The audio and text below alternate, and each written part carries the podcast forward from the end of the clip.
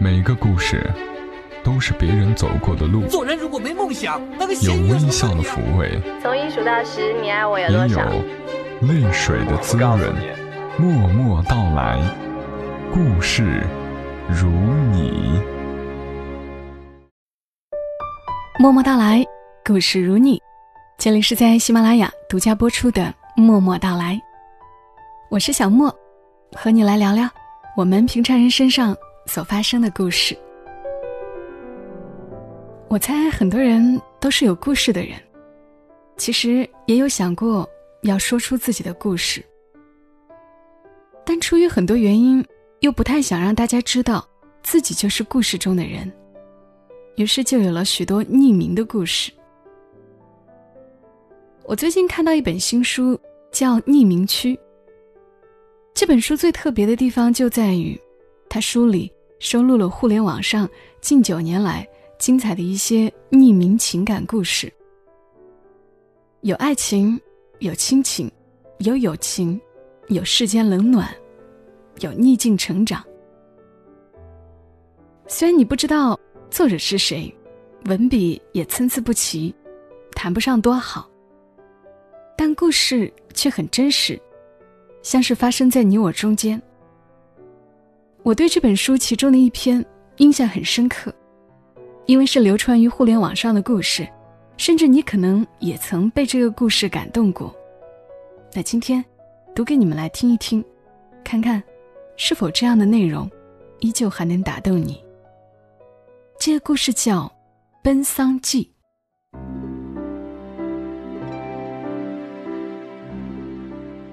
我给各位讲个暖心的故事吧。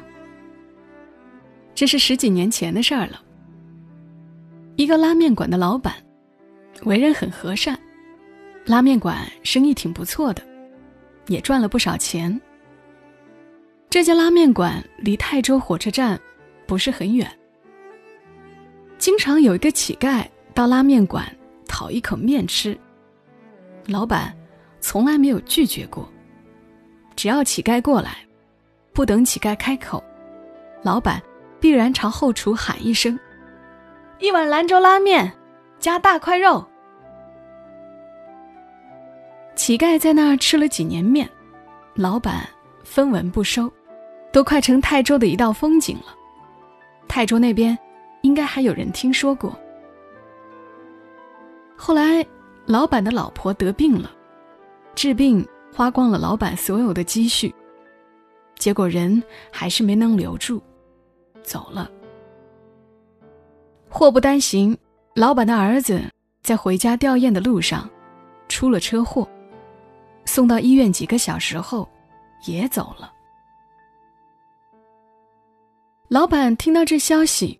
直接晕了过去。醒来之后，这个一米八五的汉子瘫在地上嚎啕大哭，说：“我孟儿喜这辈子就没干过伤天害理的事儿，还当兵扛枪捐钱修路。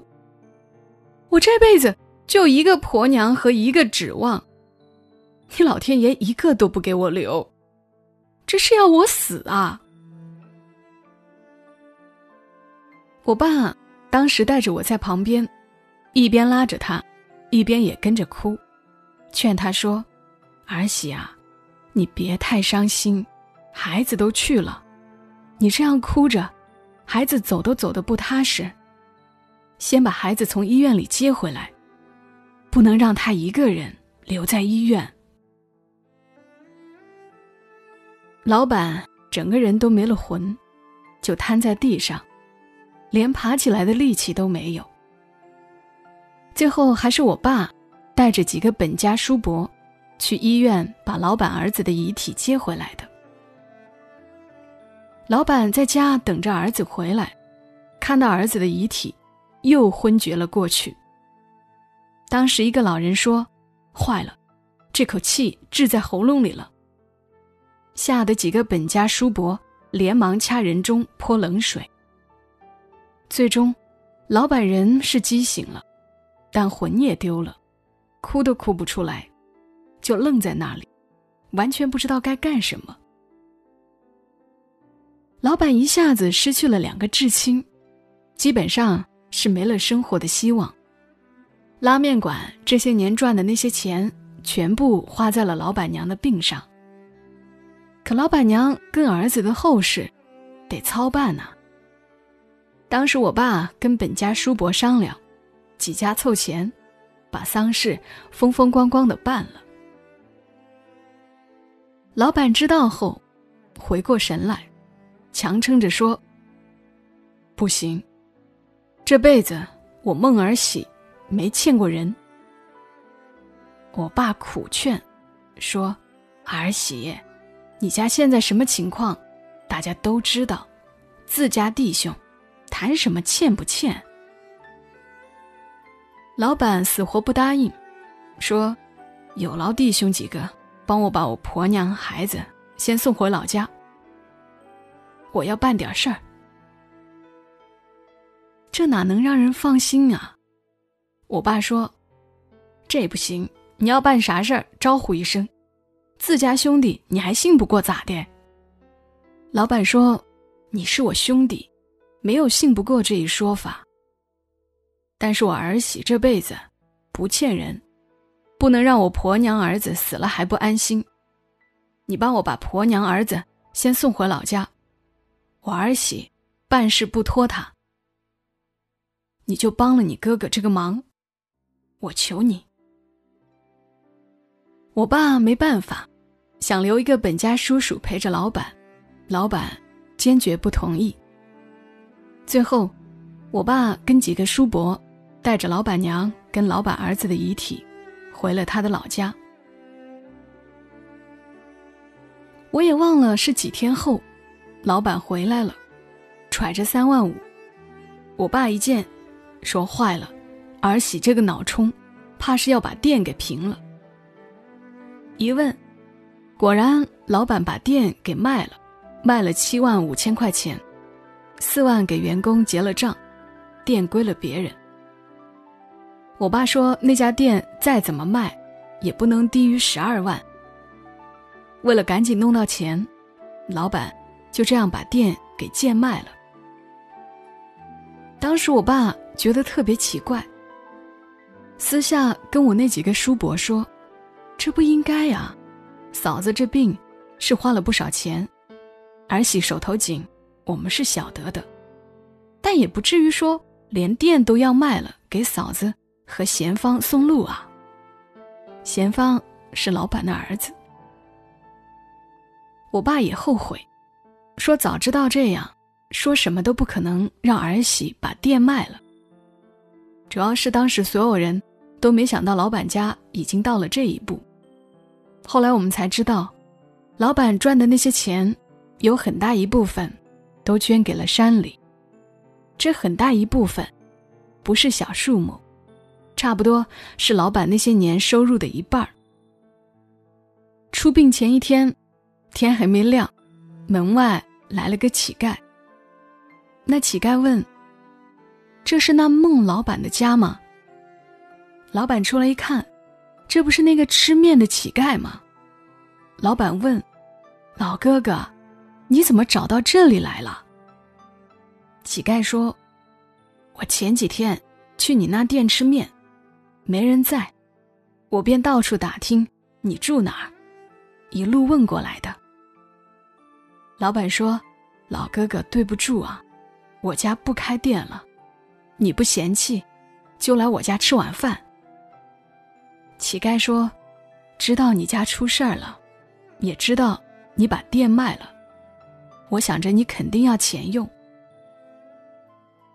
乞丐从身上掏出了一个裹得严严实实的小包，费劲儿的打开，说：“我要了这十几年饭，这里有两千四百三十七块六。我数了好几遍，你老板不嫌少，看得起我，就拿去。”老板听完，跪在地上，抱着乞丐嚎啕大哭，说：“老哥哥，我命苦啊，婆娘儿子都不要我了。”乞丐也哭了，说：“好人没好报，老天爷不长眼。”当时在场的人，包括我爸，都哭了。从泰州到江堰，几十里路；从江堰再到老板老家蒋舵，又有几十里路。我不知道那个乞丐是怎么一步一步找到老板家的。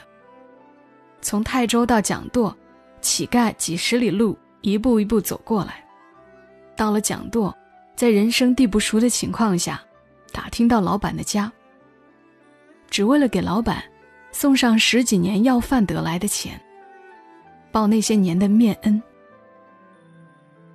几十里地，听上去不多。但这是直线距离。乞丐真正走出来的，怕是要两百多里，一步一步走，边走边乞讨。我爸说，他这辈子没服过什么人，老板算一个，乞丐算一个。我爸告诉我，老板、乞丐这两个人身上的东西，你这辈子都学不完。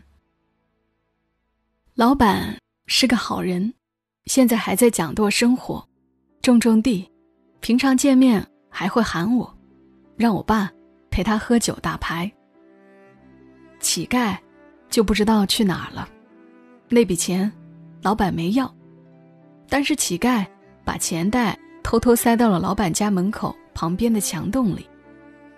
这也是我们之后才发现的。我们只知道。乞丐在老板家人出殡后，就走了，谁也不知道他去哪了。乞丐走时，身无分文。他这些年过得怎么样，更无从知晓。有些人天生不知道感恩，认为别人对他的一切付出都理所当然。但你要相信，更多的是像乞丐这样的人，好人。永远比坏人多，这也是人性。乞丐姓朱。不管怎么样，我相信，好人是终有好报的。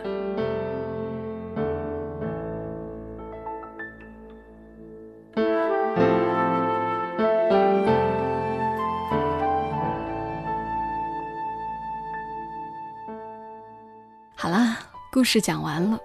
并不是什么惊心动魄的故事，但人越成长，反而容易被这样的故事打动。谢谢你听到我的声音，这里是默默到来，和你讲述我们平常人身上所发生的故事。不求每个故事都能让你产生共鸣，但也希望总有个故事能走进你的心里。喜马拉雅上的节目越来越多了。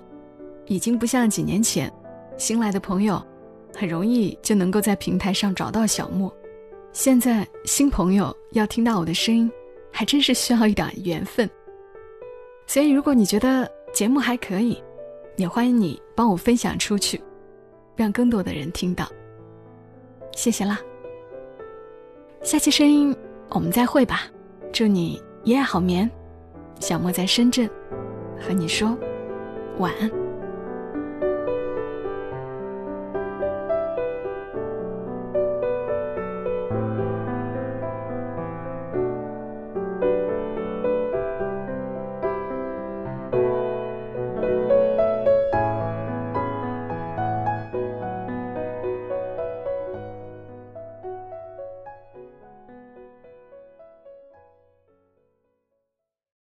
如果你喜欢这期节目，麻烦你帮忙转发到朋友圈，让更多的人听到。